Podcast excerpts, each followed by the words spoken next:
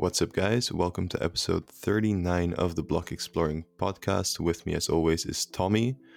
Later in this episode, we're going to talk to you about, well, everything that happened in the market, but also NFT ownership on the basis of corporate factors, DAO ownership, Adidas entering the metaverse. So let's get into it. Of course, this is not financial advice, and let's hop into the state of the market. Now, I think we've overall seen a very big recovery trend the past 7 days. You can see that the market cap has increased significantly and recovered back to the previous times. If you look at it from a 30-day perspective, well, we're getting there slowly but surely, and confidence is being built in the market. A lot of smaller cap projects are also regaining liquidity, which is a nice thing to see overall. It means that the more risky investments are being made again.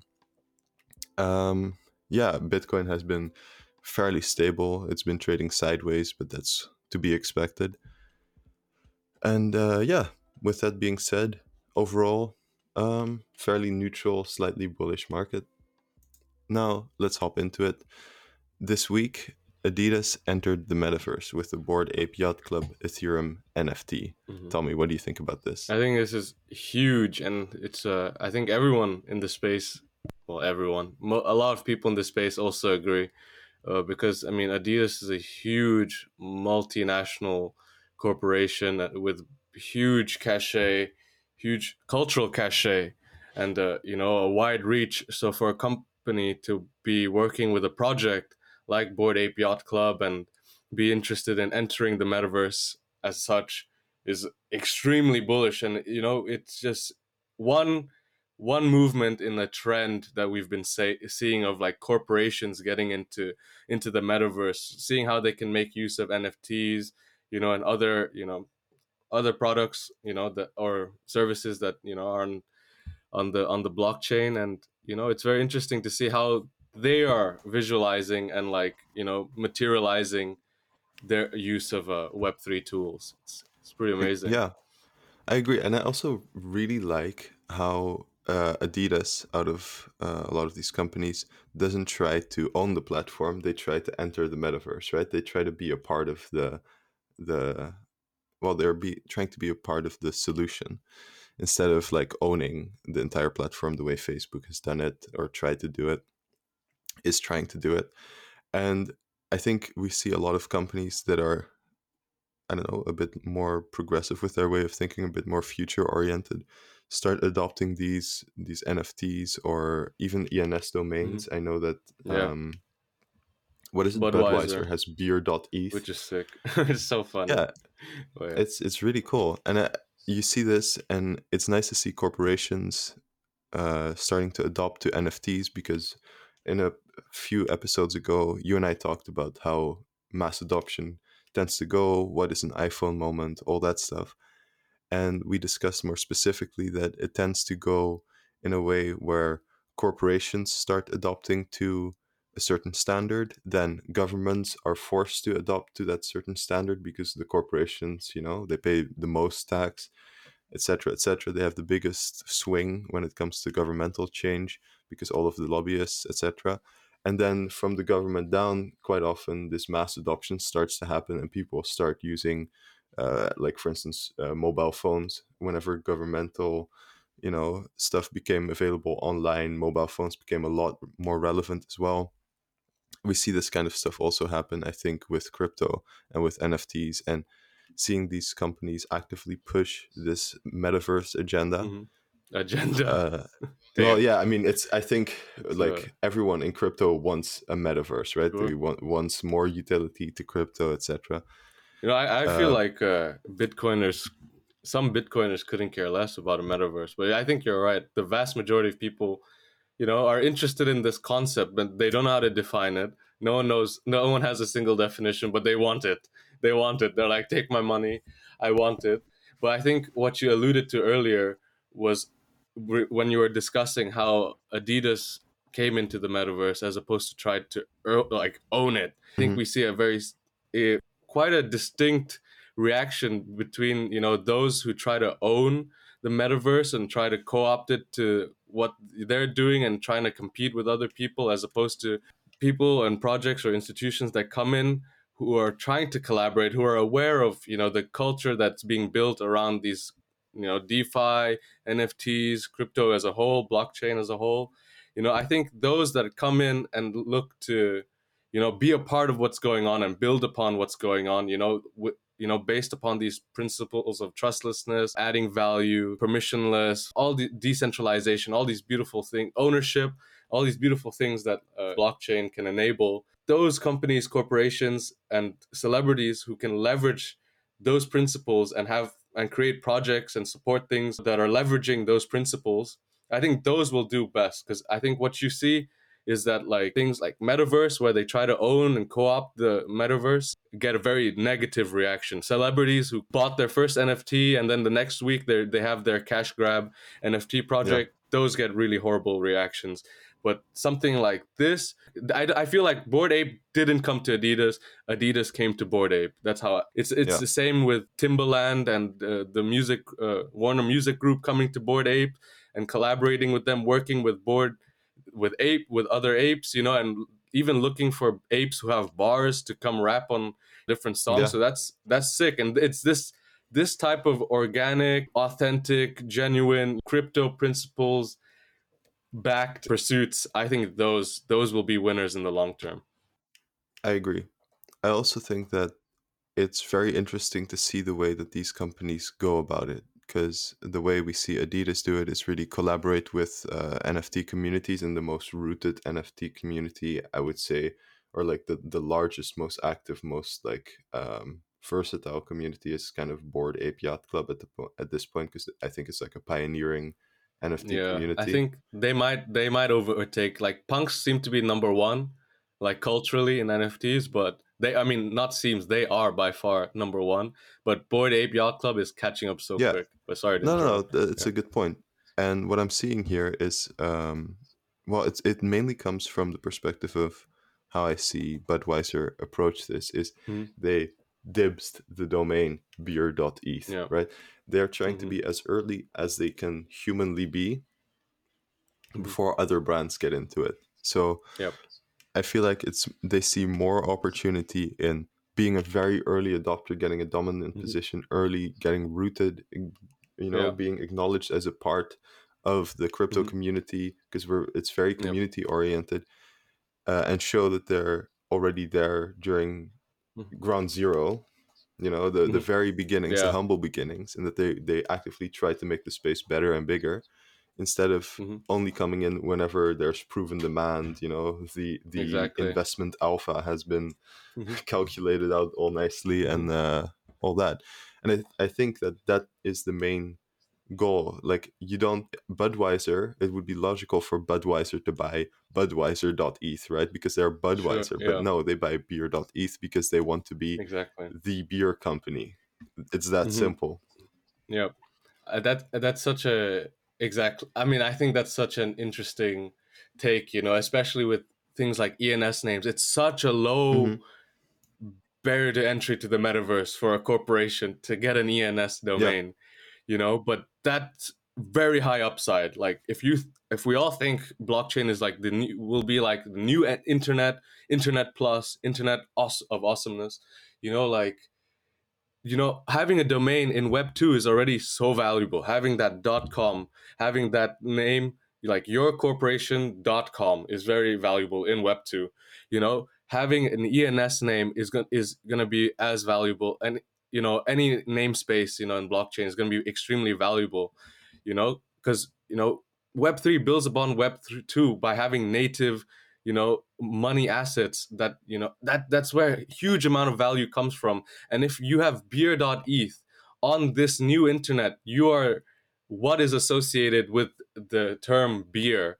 That's massive. That's incredible upside for like what, a couple $100 on for an ENS name. Exactly. And this plays into the ownership aspect of it. So they own the domain. Or with ENS, you kind of subscribe to the domain, right? You buy it for a certain term, but you have rights to you have the sole right to renew that, which is perfect. And I think that links closely to, well, I mean, we see overall metaversification trend, right? And a lot of this discussion of ownership really links to digital assets. But what I wanted to move the discussion to more is ownership of physical assets, but coming from like this metaverse trend. So what we're seeing now, and recently we saw Constitution DAO trying to buy this physical constitution, the US Constitution, and they unfortunately failed. And now we saw another project that was trying to buy the Dune Bible. And I think, I don't know exactly what the Dune Bible is, but it's like a screenplay type of thing. And there's a lot of content on world building, all that stuff. And it's like one of the earliest scripts. I don't know exactly what it is, but it is a physical good. And I think maybe the contract lawyer in me or contract legal person in me thought immediately, how do you own a physical good if everyone is functioning in a digital space? Ownership is very distributed and no one has, well, title or access to the, to the physical good. So I was wondering, what is your take on that? Like, how can this move between like this metaverse ownership affect physical goods? Because I can see a lot of potential. Like, let's say you and 10,000 other homies that decide to buy up a bunch of properties, right? Who owns it? Who gets the exploitation rights? All that stuff. I want to think about that, because I think it will be a trend, and I think it will be good for equity and kind of countering all these global giants. So let me know, what do you think? So like, I think that example you just gave is very good example to parlay into how I imagine this kind of ownership playing out in future. So like, a couple of dudes and gals and people get together and buy a couple of properties. They're probably starting an LLC, a holdings company, and they all own a bit of this company, right? So then that company is the holder of these assets, and this company can have they can have a bank vault to hold other stuff in. They can have a bank account and all these types of things. So like, I really believe that DAOs is a very broad term. It can be, they are both just a group of people working on stuff, but they can also be the company of the future, the decentralized companies of the future, right? And if we're taking, we're looking at projects that are trying to be like, have physical ownership of things and own physical things, we need to start. I mean, the legal system needs to catch up to where DAOs are moving, right? Because I mean, Wyoming, you can go, you can register your DAO as an LLC in Wyoming, and then in that case, it's very straightforward how this physical ownership plays out, where you're now a corporation, like not just on the blockchain, but now you're in the real meat space, the real world. You're connected to the nation state, and that affords you different things. You can start a bank account, you can start a vault, you can do all kinds of things.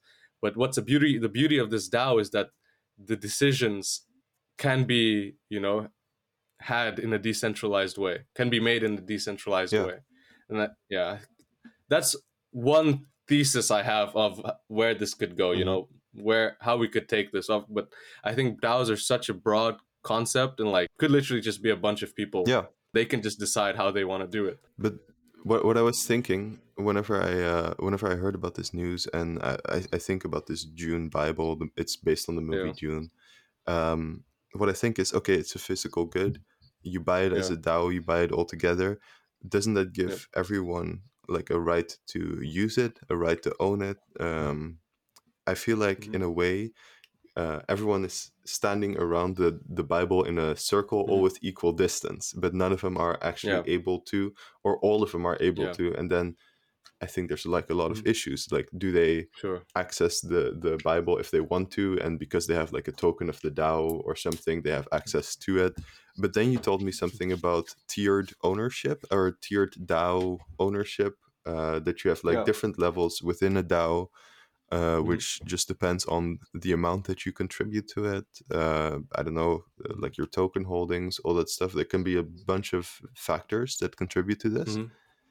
And I'm guessing they did it the same way. So there will probably be very large parties who will have like almost like visitation rights to this Bible, who can actually interact with it, and other people who just have a stake in this kind of fractionalized ownership of the DAO. That's what I'm guessing. Let me know what you think. Yeah. I mean, there's just different ways that people can go about this, right? So like, as you described, like there's different ways that DAOs can incorporate tokens into their governance, and there's delegated token voting that exists now, and you have people who get these tokens delegated to them, because say if you have one token, your voting power is obviously not going to make a big difference. But if someone's clearly active and clearly has the time to take part in the governance of this DAO, you know, you can delegate your tokens to them, and that person obviously has a much bigger say than that one individual now. Or in the case of, like, for example, Krause House DAO, this is a DAO that's working to buy, you know, part of a basketball team or buy a basketball team, and they'll decentrally own it. They have various NFTs that you can buy into, you know, there's a tiered level of NFTs, like, you know, obviously top tier would allow you different rights as opposed to, you know, all the way down the board. But being a token owner automatically makes you a owner of this, you know, what the asset they're going to, you know, to buy, which is in this case is a basketball team. But what I want to say is that, like, you know, when you're buying something, it's very important to understand the terms of purchase or the terms of use or the terms of anything, right? Like, you should not, I mean, not financial advice, but like, or maybe this is good advice. You should not buy stuff that you don't understand, like your rights to ownership, use, and all these things, right? Like, if that's all laid out and clear, right? There's nothing wrong with, like, okay, say you buy a fractionalized ownership of a house, right? As in the form of an NFT, and you receive like rent every month as a result, proportional share of rent as a result of that. But you're not able to live in the house, that's totally fine. It's a different vehicle for investment. Like, you know, as long as the terms were laid out, like you knew you could not go live there and you made this purchase with that understanding, right? So I think that's totally fine. It's just, I think there's an issue where it's not clear. It's not clear how the governance of this works. It's not clear your use of that. And I think, you know, that lack of clarity will lead to issues, exactly. You know, and if, yeah. And I think that kind of, you know, that with that said, that kind of wraps up the episode. Always know your rights, right? And the more you enter the metaverse, the more you interact with DAOs, the more intensely you interact with DAOs, the more you will expand on your rights usually. So make sure you join a good DAO. If you guys feel inspired to join a DAO, make sure you join a DAO that really outlines your rights as a DAO member clearly, instead of just kind of profiting off of your free labor or whatever. And with that being said, you know, enter the metaverse with us.